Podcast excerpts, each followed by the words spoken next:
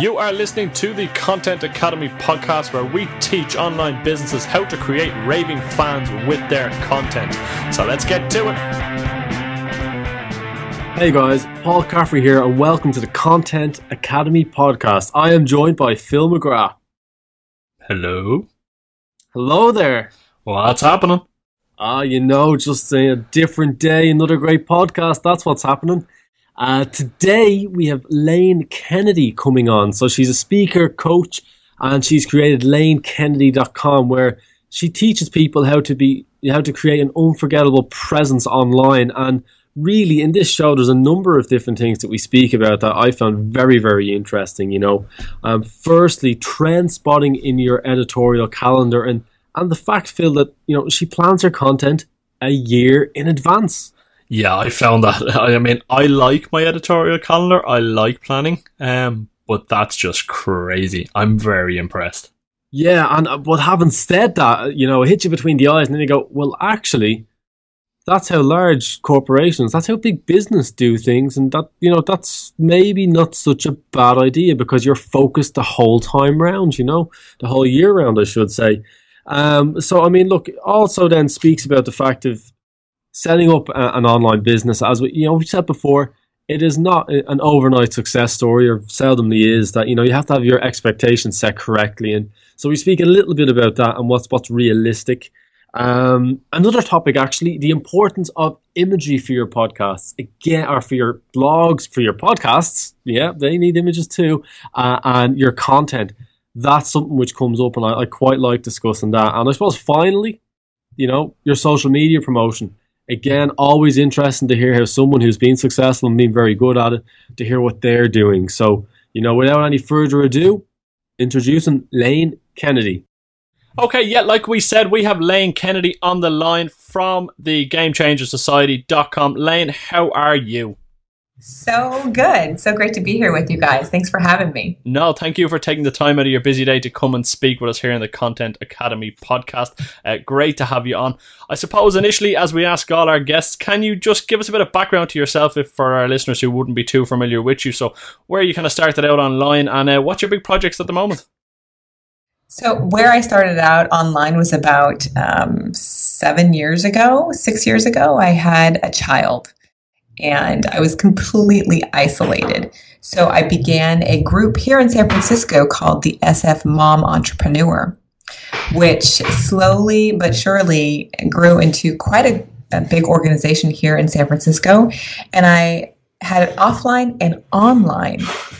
And I grew this community, and it was really uh, fascinating to watch the online world and what was happening. And, you know, things have changed even in the six years. So I've just been in the space online, kind of growing my community.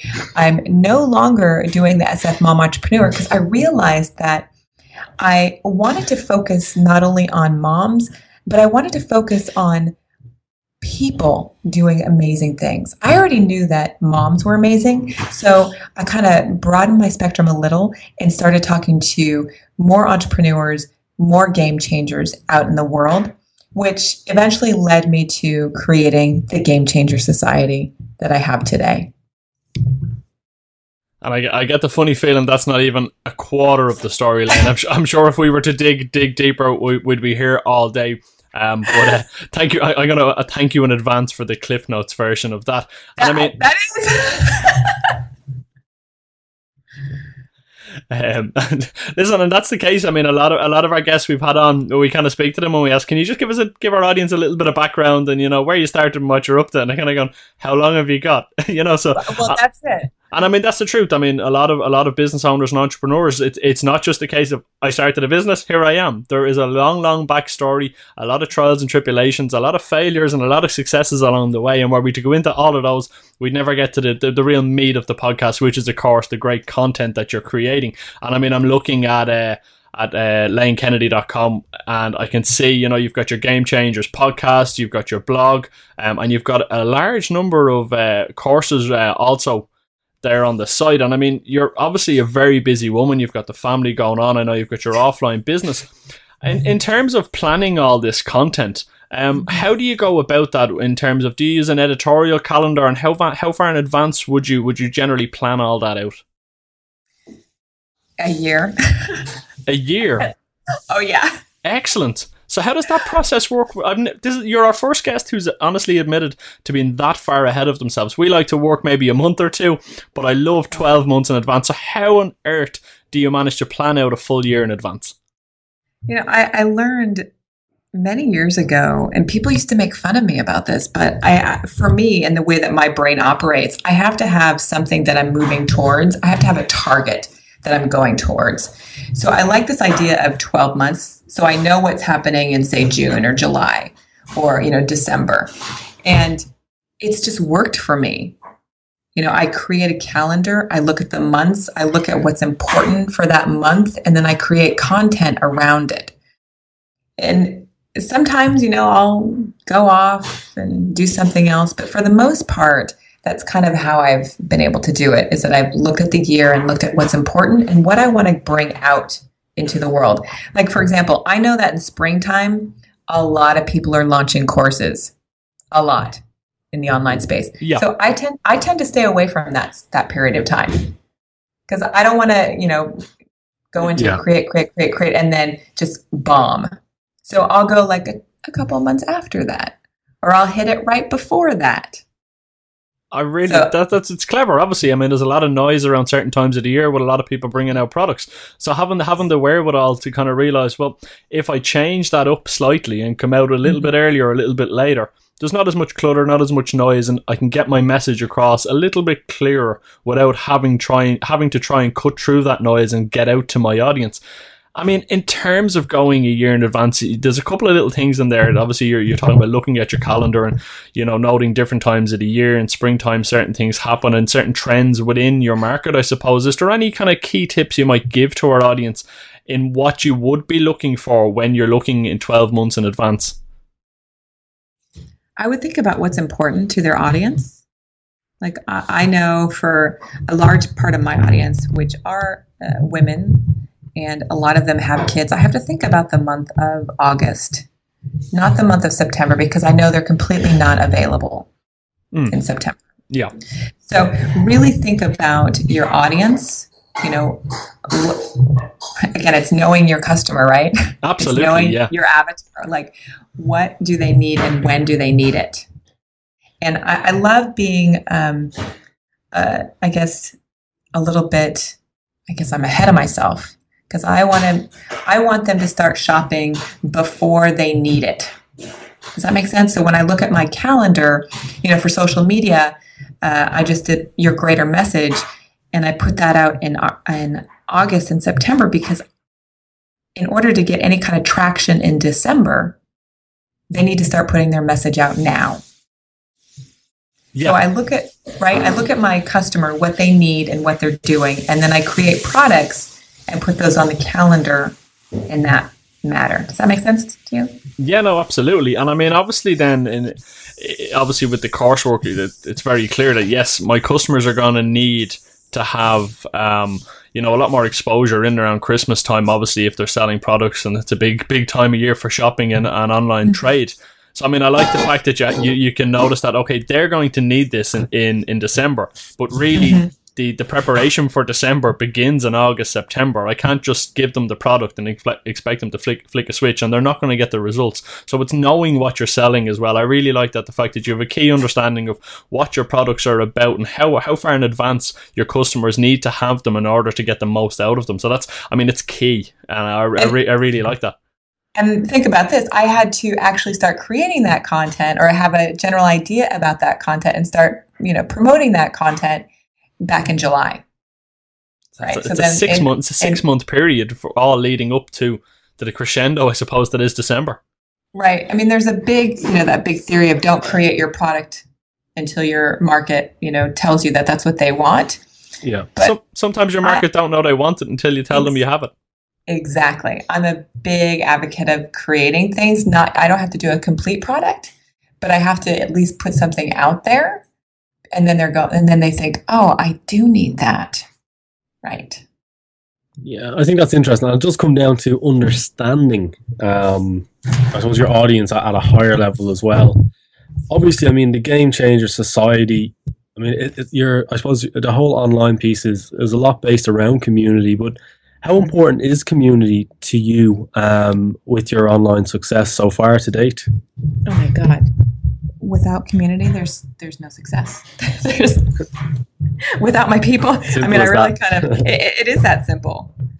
Without them, without finding them, there is no business. And I, I think a lot of people are kind of um, they overlook that. They just think, oh, I'll put my stuff out there and people are going to buy it. And then they're disappointed six months, nine months later because they haven't really established themselves. They haven't created that community. You know, a lot of times uh, when I'm working with a client, you know, they think that they're going to be successful in six months. And it's like the learning curve of opening a business online is like you're hitting the brick wall. It's straight up. And it's been my experience and a lot of the people that I know, it's it's a good 18 month curve. So really planning for that and really having uh, the content, building that community, and that slow having that slow mentality of one relationship at a time. Yeah, I like that. And I mean, really, when it comes down to it, I suppose planning in advance is always key because there is no, you know, get rich quick trick out there, you know, and it is, it's not easy starting off. We can, I can certainly attest to that. I suppose back when Mhm. myself and Phil kicked off, you know, we probably went through an 18 months, maybe a little bit longer period where it, it was a struggle, you know, Yeah. Uh, and thankfully, you know, kept in there and, and things came off. But um, I suppose, like with that in mind, obviously, I mean, for yourself, there's so many things you've done. Obviously, you know, you've, you've got books out there, you, you do speak, and you've you've done startups. And you, um, I suppose, you're not really asking your audience. You're putting together, you know, product services that you you think, yeah, this will be a fit for for my audience as such. But you know, how do you make a decision on, on where to concentrate your efforts? Because there seems to be you know so many different areas you could focus on and then so many various different platforms you could actually use um, have you any any um, method for actually deciding you know where to actually focus your attention Where I want to hang out. That's, it's that Simple. It's that Simple. simple. I, you know, I don't really hang out on Facebook. I just don't. I just, I don't. I know that Yeah. a huge part of my community is there, but I'm not hanging out there. I much prefer to be hanging out on Twitter. It's easier for me. I'll go into Facebook and hang out there off and on. And granted, I would probably be so much more uh, successful. I don't know if I was there every day, you know, Yeah. posting three times a day you wouldn't but enjoy it It's but I wouldn't enjoy it, right? And for me, having an online business and having the lifestyle that I have is about doing things that I love and hanging out with people that I love. And that sounds selfish, I know. It's totally selfish, but if if I'm not happy, not then I can't yeah. serve. I mean, you, you say it's selfish, but i- it's not really. I mean, if you want to have any kind of longevity with your business, you need to love what you're doing. You need to have a passion for it. And if certain tasks are becoming a dread, dreaded task that you just don't want to do, yes, you might force yourself to do them. But at the end of the day, you're not going to do them the right way or perhaps the best way they could be. And then it mm. begins to look a little bit shabby. And all of a sudden, it can have a knock on effect in other areas. So I like the fact that you're brutally honest about it and you will say, well, you know what? Yes, I know I possibly could do better if I was there all the time, but that doesn't work for me. And this business, while I am helping people and doing doing everything I'm doing, it is also about me and having the lifestyle that I want. That's why I'm in this business. Um, Mhm. So I like I like the fact that you're brave enough to kind of go, yeah, I know I should be, but I'm not, and here's why I'm not. But there's a big thing to be to be learned from that. I think a lot of people seem to think that yes, there's Facebook, you've got Twitter, you've got your Instagram. You know, if you're using Snapchat for your business, Pinterest, uh, Blab, Periscope, the list goes on and on and on. And we always talk. We've talked to um, our guests and we say, well, which ones do you decide you want to use? And a lot of people say, well, it's where my audience are hanging out, and that I tailor it to suit them. But I like the fact that you tailor it to suit you. Um, but it also is a testament to, to obviously the, the quality of stuff you're putting out because even if your audience are largely hanging out on Facebook, the fact that you're not there, they're gravitating to you regardless of where Mhm. you are. So that that in itself to me speaks volumes about the type of work you're doing because they're willing to come to you rather than going, well, you're Mhm. not here, so tough. I'll find somebody else who's doing it. But no, They obviously like what you're doing. They you they really resonate with you, and they're coming to where you're hanging out. Uh, again, it's brilliant. I love it because it just it's bold and it's honest. And I don't think there's enough of that in business. I think a lot of people give the answers they want, they think people want to hear, and oh well, best practice says I should be doing this, and you're like, well, no, actually, that doesn't work for me. Here's what I do, and this is why I do it. If you don't like it, oh well. Uh, yeah, I can't be. I just can't be the best practice and do what everybody else does. It's not my style. It's not the way. It's. I would be miserable.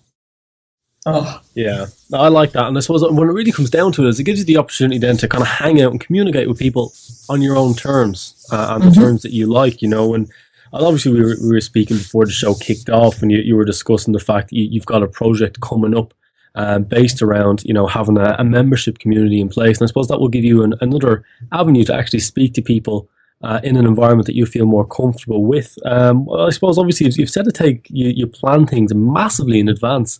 Um, this upcoming project, how do you want to maybe tell our listeners a little bit about it and, and how long you've actually been planning and how you decided what to put into it? Oh, the Game Changer Society. Yeah, it's. I had this idea um, let's see, January, February, March, back in March, I think, of really hanging out with great people. Like that would be it. That would that that's all I wanted to do was hang out with great people. And I was fortunate enough to go to Tropical Think Tank uh, with Chris Ducker, oh, James Schramko, and John Lee Dumas, and Matthew Kimberly, and Amy Schmittauer. Right. So we were all in this mastermind, and it really kind of uh, made that idea come to fruition. It, it solidified what I wanted to do. And from that point, I've just been organizing it, creating it, putting it together, um, talking to people. I've done a lot of talking with a lot of people because the idea is having a bunch of these game changers inside the community behind the gate, so to speak. Uh, I don't want to have it on Facebook.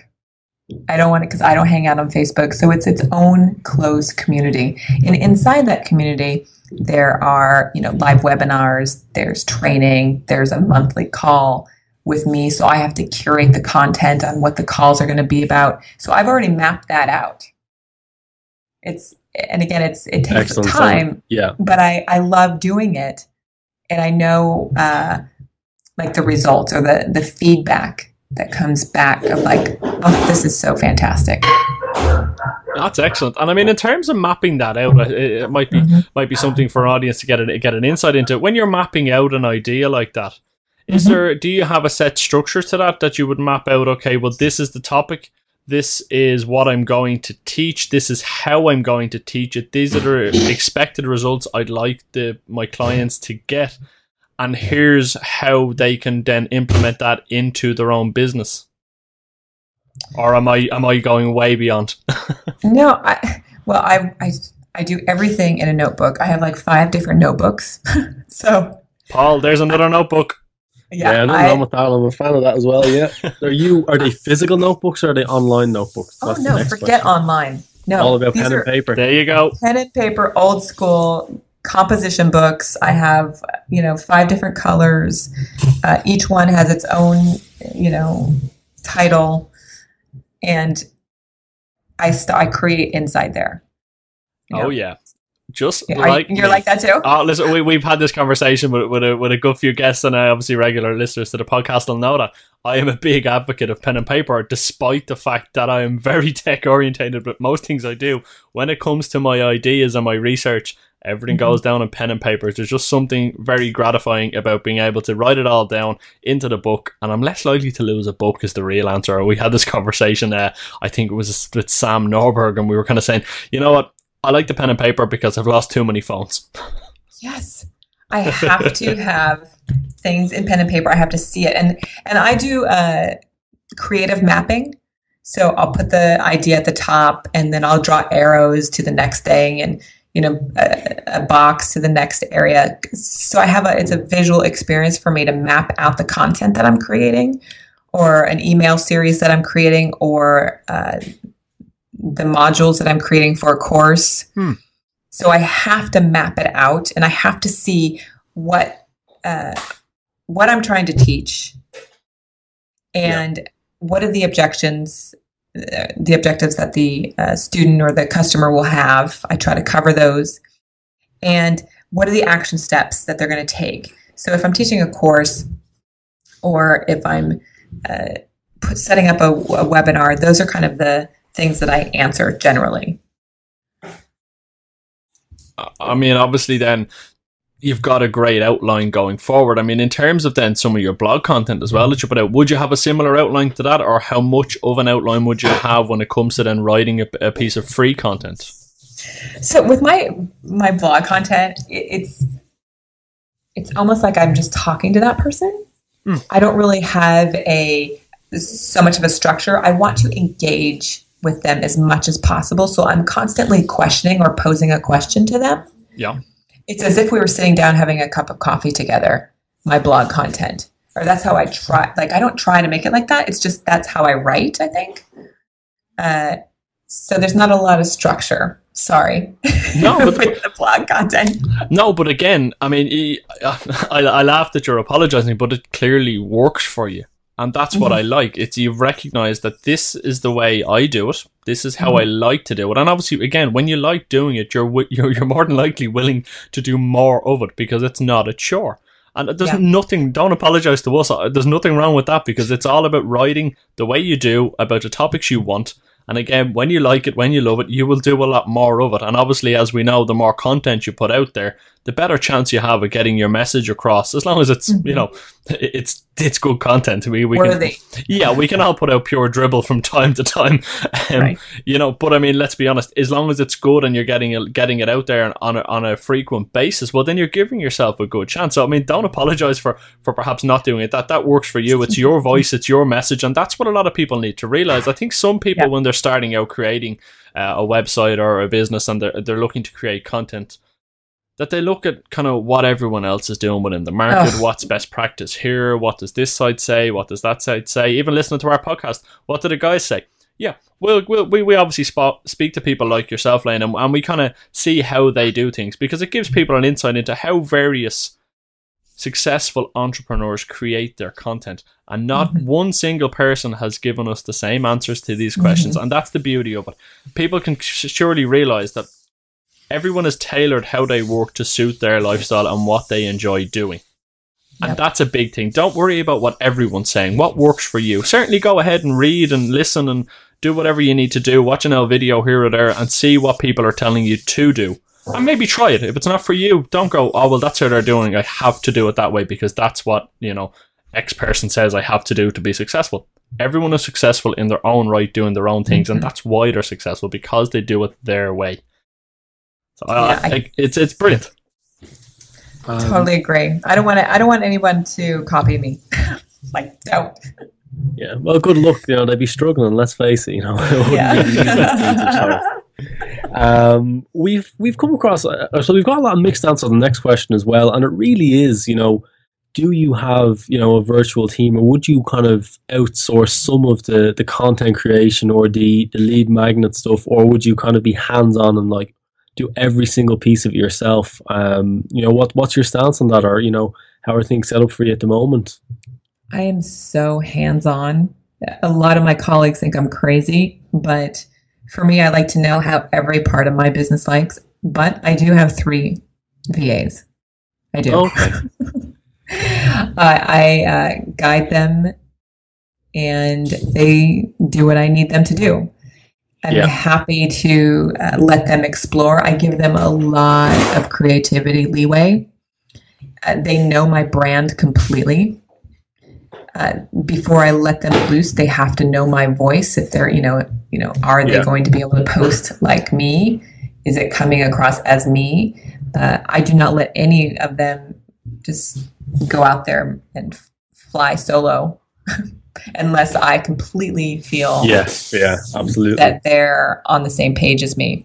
But I am all for outsourcing and having help. I, I could not run my business without the help that I have from the three incredible women that are working with me.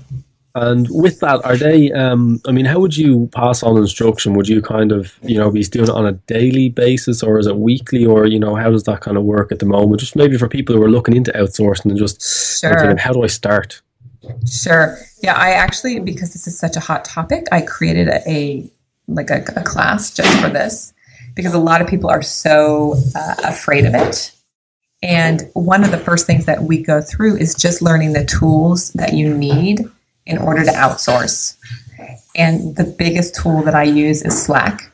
And I'm sure a lot of people are using this now, but that tool was a game changer for me and for my team. Yeah. And maybe for people who haven't heard of it, you know, what what's it doing for you? it has eliminated email. Excellent. Anything that gets rid of emails or friends. There's too much of that going Right. around. it eliminates email and it really kind of um, each conversation is separate and searchable and never gets lost right so i have for example my content uh, my writer she has her own folder her own she has her own area where we hang out and we talk uh, my designer has her own channel where we hang out and talk. My Yeah. assistant has her own area as well, right? So each conversation, like everything becomes very organized. Like I have a Twitter channel, I have a, a podcast channel. I had like every conversation that I would have with one of them has its own unique channel. And then that conversation continues in there. Whereas opposed to email, you have an email that goes back and forth, and then all of a sudden, you know, it's lunchtime, Yeah. and then oh, you got a call from somebody, and then oh, it's time to go do this, and then that email gets lost, and then three days later, you're like, oh my god, I was having that email conversation. Yeah, and the thread is missing, so you can't go back, and you're kind of there going, right, well, what was said? I don't know. Now we're starting again. We're losing time. Right. Um, no, I like that. And with I suppose with your VAs, it's quite interesting. You kind of hint that you've kind of got one for for content, one for assisting you, and and one uh, are kind of doing visual art. So that would that be kind of I suppose your Twitter itself is, is quite visual. You'd put a lot of um, you know pictures and messages up there. Is is that kind of the breakdown, or is that is that uh, the support that you you need at the moment? The, the support that I need at the moment. Uh, they take care of everything that I need them to take care of. Yeah, I love having a visual designer on board with me. Yeah, and I mean that. I, I was even when you were listing off what your VA is doing, I was kind of thinking, oh, someone who who creates the the, the graphics and, and all that kind of stuff. And again, uh, touching on that, how important do you think having some good article imagery is in terms of not only catching your audience attention, but but keeping it? From my experience, it's really important. We're such a visual, we're visual people. Like that's uh, how we learn. It's how we communicate. It's all visual. So for me, having a visual assistant, a designer, is key to my business. And I've noticed actually uh, more engagement as a result of that, and being consistent with it has really helped. Yeah, I mean, uh, the reason I ask is we have seen, um, you know, obviously we, with work we've done, we see people put out content, and you know, it, the articles themselves and the blog content is good, but you kind of look at it and go, it's missing something, and it's generally some piece of artwork or or something Mhm. along those lines, and it kind of go, what you have needs to be better. The content, Yeah. the, the the imagery isn't doing the content justice. Right. And it's Right. probably when they look at that and it's not quite up to scratch, or there's none none at all, um, Mhm. it takes away from what Oh, you're doing. There's, there's nothing at all. It's like, oh, it's so, it's shameful, I feel. It, it doesn't take that much work to just get an image to put it with your content. No, It's that's like, And I think originality is step. key as well. It's it's Yes. so it's so frustrating when you see. I've seen that clip art before because it's been copied and used a hundred times in here. It does take away. Um, and I suppose the other side of things, and this is something we kind of touch on a lot. Images are easier to repurpose than say the text from a blog or whatever else, and, and they can Mhm. really kind of, um, I suppose, be a, a good doorway in into your world as such, whatever platforms that you're you're looking at. Really, so I like I like that side of things as well.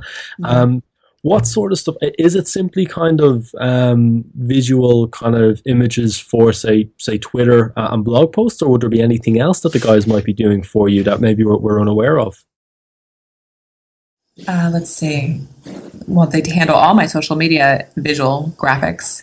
Uh, i also have a challenge that i run on my website. So i have an email challenge that's a visual experience uh, what else do I do? Inside on my slides, on my webinars, it's a visual experience that they'll help on.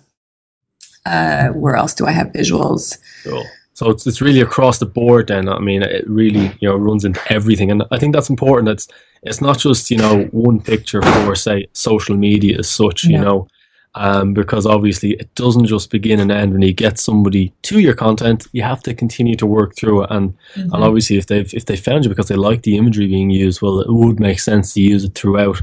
Mm-hmm. Um, so you know that makes that makes sense there. And I'm sorry, um, Paul, to cut across yeah. you. I suppose just on that point, then, Lane. I mean, again, something we've spoken about before on the podcast is that a lot of people f- seem to think that once they've created that blog post, that video, that podcast, whatever it might be, mm-hmm. that that hard work is done. It's like, phew, I've I've written it, I've recorded it, I've done whatever, hit publish, and it's done. and, no. and that's not the truth. That's that's the we've said it before. That's the easy part. The easy part is creating it. You know. So I mean, obviously you're laughing. You know it's true as well. What does your um your kind of social media structure look like in terms of promoting your content? Um, what platforms do you do you really focus on and love using? We know you're not a big fan of Facebook, obviously, um, but in terms of you know if you create a, a blog post or a video or something, how often would you push that to social media? Because we see some people they'll put it out just once and they kind of go, oh, yeah. well, I don't want to bombard people with it. You know, I put it out there, so you know that's it. I've I've hit I've hit publish on Facebook and Twitter and maybe Instagram and you know if they say it they say it and they'll come and if not but i mean that, again that's wrong so what, what's your kind of thought process on that? Okay, so I'm all about getting it out there as much as possible. But I do believe that there has to be a method. And I love this idea of, well, I always try to use Google Plus just because Google, you know, is Google. Mm. So I, I so that's more, but that's an SEO type of thing, really, is that's it? That's an SEO. Yeah, yeah, it's an SEO. Because let's let's be honest, no one hangs out in Google Plus.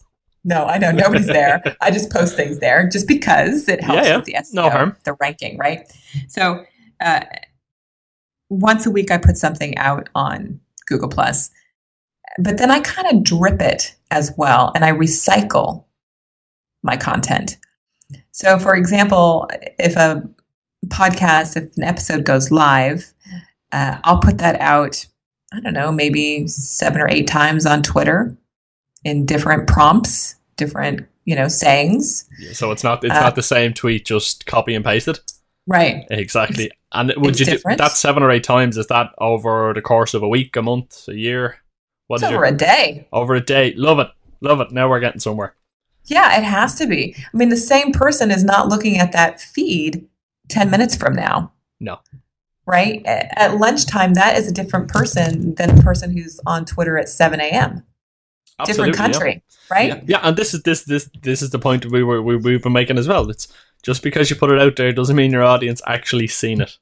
Right, and this is the point. This this is why I like being online for the last six or seven, like seven years now. Uh, when somebody comes online now and they think, "Oh, I'm going to make it in six months," they don't have this critical information that we're discussing right here. No, right. and hopefully we're we're giving them some of that. Otherwise, uh, right. we, we, we may all just go home. right. It's key information of like, oh, you can actually post more than one time on Twitter per day. Yeah, I yeah. mean, realistically, uh, I suppose we it's all about the content, and no matter what business you're in, you've got to create good content. Obviously, the promotion of that content is also key. So, hopefully, this is a little bit of a reality check for some people who kind of are a little bit shy about really pushing themselves out there. Yes. So yeah, it'll go out seven times or so on Twitter, and then I'll post something over on Pinterest. I'll post on Instagram, but I'll, like I said, I'll drip it. Mm. So like on Monday, something will go out. Then Tuesday, uh, it'll go up on Pinterest. On Wednesday, it'll go up on Facebook. Uh, Thursday, uh, it'll go back out on Twitter. Instagram, I put something up every day, or at least I try to. Just and it doesn't have to be about the podcast per se or what I'm doing. I try to keep Instagram more personal for me because it's just fun.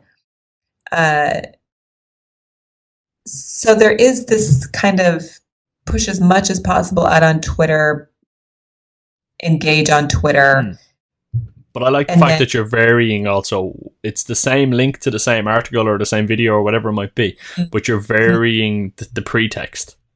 Which, which again needs to be done, you know, because then you're even if the same person is seeing the same tweet, you're Mhm. not gonna piss anyone off.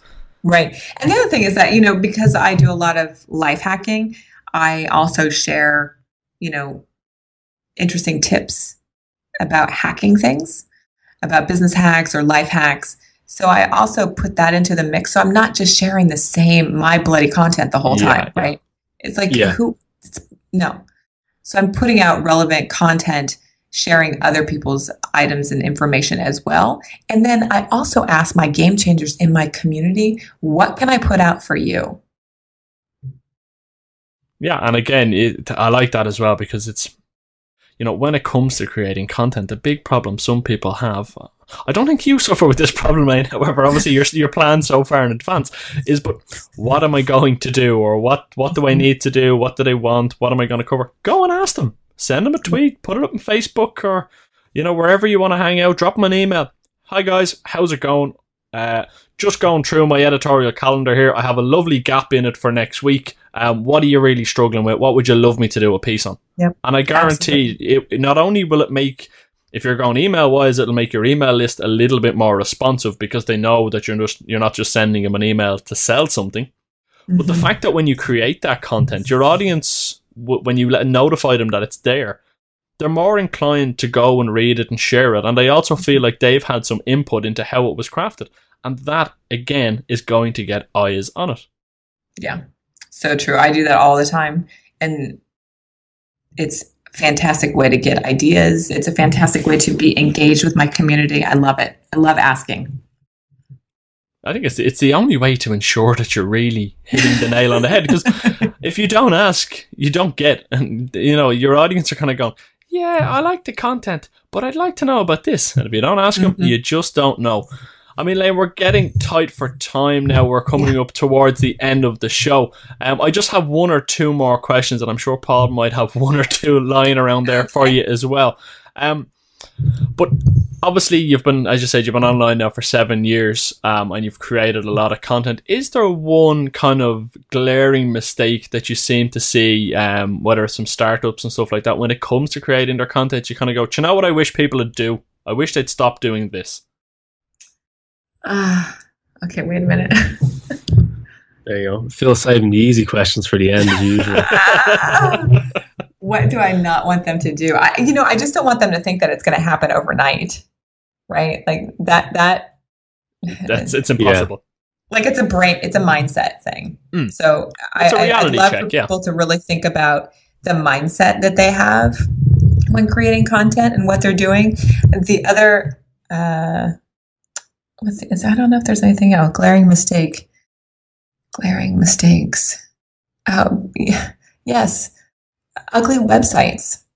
Like, come on. This is we're not in 1992 anymore. Yeah. Like, get a real website with a nice landing page and a nice like. Come on, it's not that difficult. So that's the other thing. It's like somebody will show me their website, and I'm like, oh, I can't, I can't be associated with you. I cannot be. I can't do this.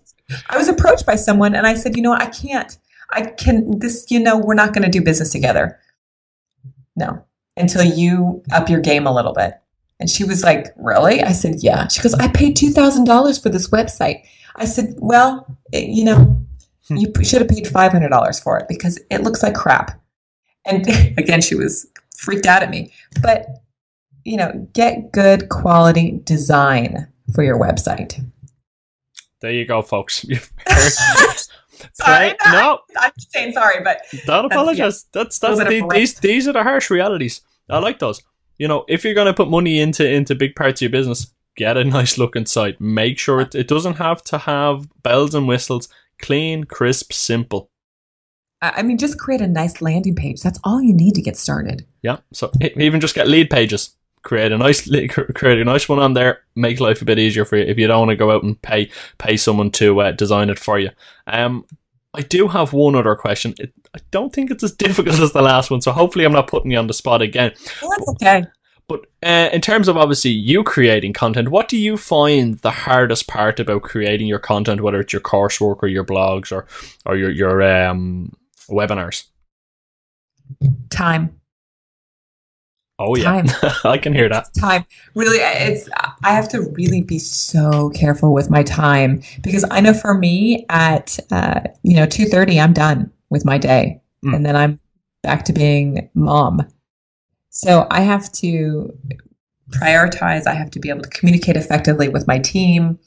It's about managing my time, blocking it out, and knowing that I don't really get my brains going until about noon. Doesn't so leave much of a window. I, I, exactly. So I know that I've got like two hours to really get into my content creation. And that took me a long time to figure out. I was like, why can't I get anything done? Why can't I get anything done? And it's just the way my I work. Hmm. Yeah. Like, but now you've, way, now you've got the routine down. Right. And right. I, again, and that's a big thing is having a routine. Um, mm-hmm. I'm something similar. My daughter finishes school at two two thirty p.m. as well, so mm-hmm. she goes to school nine a.m. two thirty p.m. pick up. There, my work. That's it. I mean, I'm yeah. when I come back, I have a cup of coffee into the office, close the door, and that's my yeah. routine. I come into my yeah. workspace. That's where I work. Once that door closes, I'm in work mode. I know mm-hmm. I've only got a set amount of time. Let's just get it done, and then the day is my own. Um, mm-hmm. But it's mm-hmm. about crafting a routine that also works for you. So I like that the fact that you've been able to figure out your routine. You know when your brain is switched on and when it's not, and yeah. uh, you you can you can plan accordingly and make sure that the process you have in place are effective for those times when you're most effective. And I realized that I have creativity at nighttime, and I like to ignore that. But the fact is, my brain turns on at nighttime and I have to respect that. I have to sometimes I work at night. Not not a lot, but you know, I'll tell my husband, "Okay, I'm going to write tonight." So really knowing again, it's just really paying attention to myself and how I work. Yeah, and of course, if people are listening to the earlier part, they know you're that well planned that when it when it when it comes time to write, it's not a brainstorming session. It's not a research session. It's a writing session. You've done yeah. all that already. It's been planned out well in advance. So when you say I'm going to write, it's a case of open up, yeah. open up Word or whatever you're you're mm-hmm. creating your content on, and you're typing. You're you're literally getting the article done. You're not spending it, you know, five ten minutes going, uh, what mm-hmm. am I going to do today? Yeah, no, it, it is very right. Yeah, and I use Google Docs. There you go, Google Docs. Absolutely. Well, they were my two difficult questions. Then I hope I didn't put you on the spot too much. Um, no, those are great. Paul, what have we got? Um, well, you know what? We'll make this very short and sweet. Um, I I just noticed. Obviously, you said you kind of put a personal touch onto some of your your Instagram stuff, and for me, I kind of find it difficult. Kind of what's borderline on say Twitter and Instagram, the two of them. What should be personal? What should be business? Do you have any rules for that, or is it just a kind of yeah, this feels good, I'll put this on it, or or what way do you do that? So the question is, what is business? What is personal? Yeah, and how do you decide whether what to, when to share it, and you know what's too personal to share, and what's you know what's not as such? I guess. Right. So because I'm a lifestyle brand, I it's a very fine line about that. Uh, so I have to be very careful of oversharing. Like sometimes I'll yeah. want to share, right? Like uh, the per- more personal, intimate moments. Like, for example, we, this is going to sound crazy, but my son uh, came home and we found out that he had the little creatures on his head. Oh. right? Uh, yeah. yeah. I, I, I, I, think, I think all, all parents can relate to that. And I was, I, you know, I'm horrified by this. I, you know, I'm like, oh my God. And for a moment, I was like, oh, I got to take a picture and tell everybody about this. And then I thought, no, that's oversharing. you know, for my for my family, that would be appropriate. Yeah. But you know, on Twitter and Instagram, I'm not gonna share that. That just reminds me of some of the pictures you see online where there's a child who's fallen down a manhole or is hanging Oh. from it, hanging from a kitchen drawer by their trousers, Uh-huh. and the, the the parents have taken the pictures and posted them up, and you're kind of going, "Yeah, it's funny, I get it, but how long did you wait before you saved the child to take the Right. picture?" right. Sometimes I get a little bit worried. I'm like. "Hmm, I can see the funny side, and yeah, you want to go, oh my god, look what just happened. But the poor child is hanging upside down from a kitchen Right. drawer, and you're kind of going, not more important to take the child down first? hmm hmm yeah. So this this idea of what's business and what personal, it's really a fine line for me because I am that lifestyle brand, Yeah. and I have to really be careful about that. Uh, I'm a really open book. I mean, on my podcast, I talk about some really personal things that are happening in me because I want people to know me. I want them to understand where I'm coming from. So I l- kind of open that door up a lot more than a lot of people do. Hmm. Uh, That's one of the, I mean, in terms of online business, it's a phrase you hear bandied around plenty. It's know, like, and trust. And obviously, Mhm. you go to probably some more lengths than others, but that's your brand. That's that's your business. So, in order for them to know, like, and trust you, you've got to give Right. them a little bit more of you. Right. That's it. And, and I'm comfortable with doing that. And I, I know what that cutoff line is. Like, I'm not going to snap a picture of my husband and me with the, you know, the lice shampoo stuff. Like, that would be like, they're going to be like, okay, Lane, that's overshared. And here I am now with you talking to you about it. And I'm like, am I oversharing? No, because now it's at a funny point. But in that moment, it would have been like, wow. Yeah. So there is that like fine line of like what's personal and what is business. I love sharing uh, the insights and the ahas about business. So I'm all about that. Get it out there. Yeah, I like that. I mean, for me, I find the real, the you know, the I suppose the line really is, you know, we'll just kind of inspire people or you know interest them slightly, and it's not showing off as such, you know, and and always, you know, don't post food. Too many people post pictures of their food online, so you can slow Right. it down, you know. Is this going to be helpful to my community? Is this going to serve them? Right. And and that's why I say like, you know, this kind of this I I hate to be using these little critters on our heads, but I mean that could be useful information for somebody in my community because I do have a community of women who do have kids, Hmm. right? So again, for me, it's a little it's tricky sometimes because there are a lot of conversations that I bring up personally that are incredibly insightful and impactful for my audience. Yeah. And again, it's about knowing your audience, having that Mhm. avatar in mind and really understanding where they are and what they're looking for. Yeah. Right. Right. Lane, thank you Yes. very much for taking the time to come on the show today. A lot of great stuff in there. Um, I really appreciate it, and I really, really enjoyed that. Just before you go, if anyone Mhm. wanted to drop you a tweet or drop you a line and say thanks for the great information, or just see more about what you're up to, where can they get a hold of you? They can always find me on Twitter at Lane Kennedy. Super easy at Lane Kennedy. Or they can go over to the Game Changer Society. Check out what I'm doing over there. I'm Excellent always there. stuff. Yeah. And we'll make sure to have those in the show notes once again, Lane. Thank you very much for coming and speaking with us today, and uh, we'll catch up again soon. Thanks so much for having me, you guys. Good to talk to you. So that was Lane Kennedy from lanekennedy.com. And I found that a really enjoyable podcast. And, you know, it's very easy to see why she's had some of her, her content, you know, featured on Inc., featured on the Huffington Post. She's been on Entrepreneur on Fire with John Lee Dumas and, and a whole host of other places as well. Um, you know, Phil, a year in advance, we mentioned it at the top of the show. What are your thoughts on that now from when it comes to planning your editorial calendar? Yeah, I mean, obviously, you can see the sense it makes. I mean, I like the fact that even she referenced, you know, leading up to Christmas, which we, is, as we all know, is a big time of year for shopping. Great and time of year. you know, um, but the Didn't fact, get anything done though, isn't it? yeah, but I mean, she has that all planned out from July and August, so she knows her audience that well. She can plan advance. She also knows that because a good portion of her audience are, are moms, that August is a great time to get a hold of them while they're preparing for getting the kids back to school and stuff like that. But September, they're flat to the mat. You're not really going to get much from them.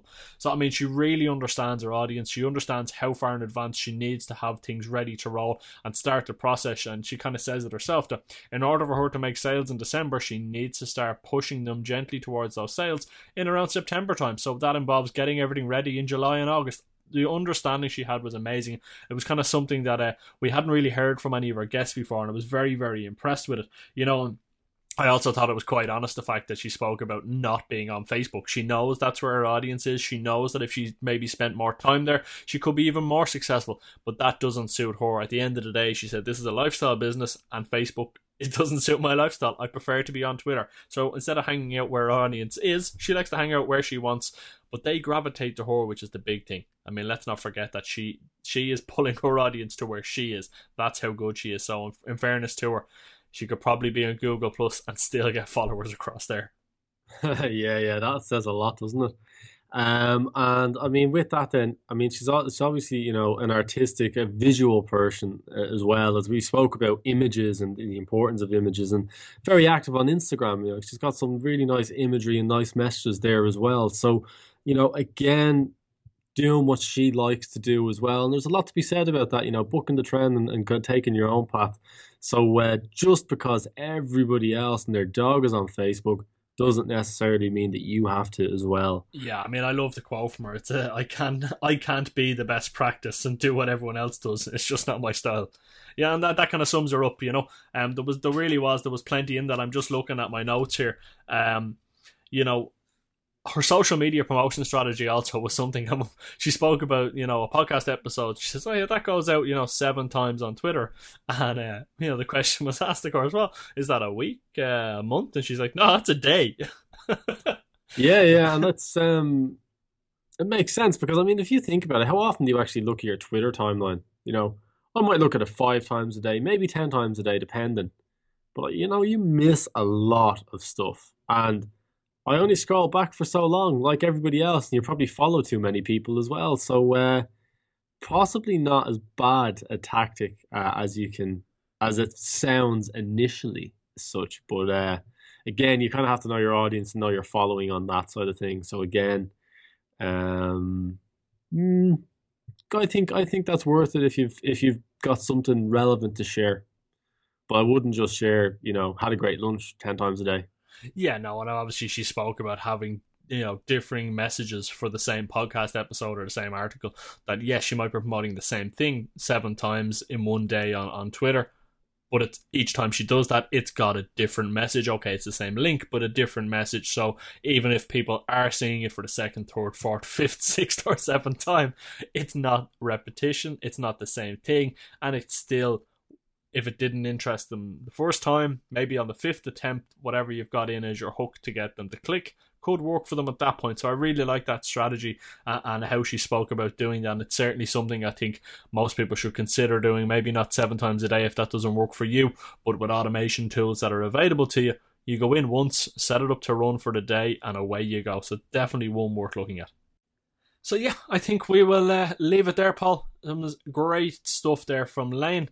Uh, again, folks, if you want to get your hands on our editorial calendar template, you can head over to content.academy. It's on the homepage at the bottom, or if you're in the podcast section, you'll see it in the sidebar to your right. Just click on there, leave your name and email address, and we'll send our editorial calendar template to you. You can get a good look at it and also watch out for the video from me, which will come to your inbox a few days later, giving you a rundown on how you can customize that and get it really working for you and your business. But until next time, we'll chat to you then.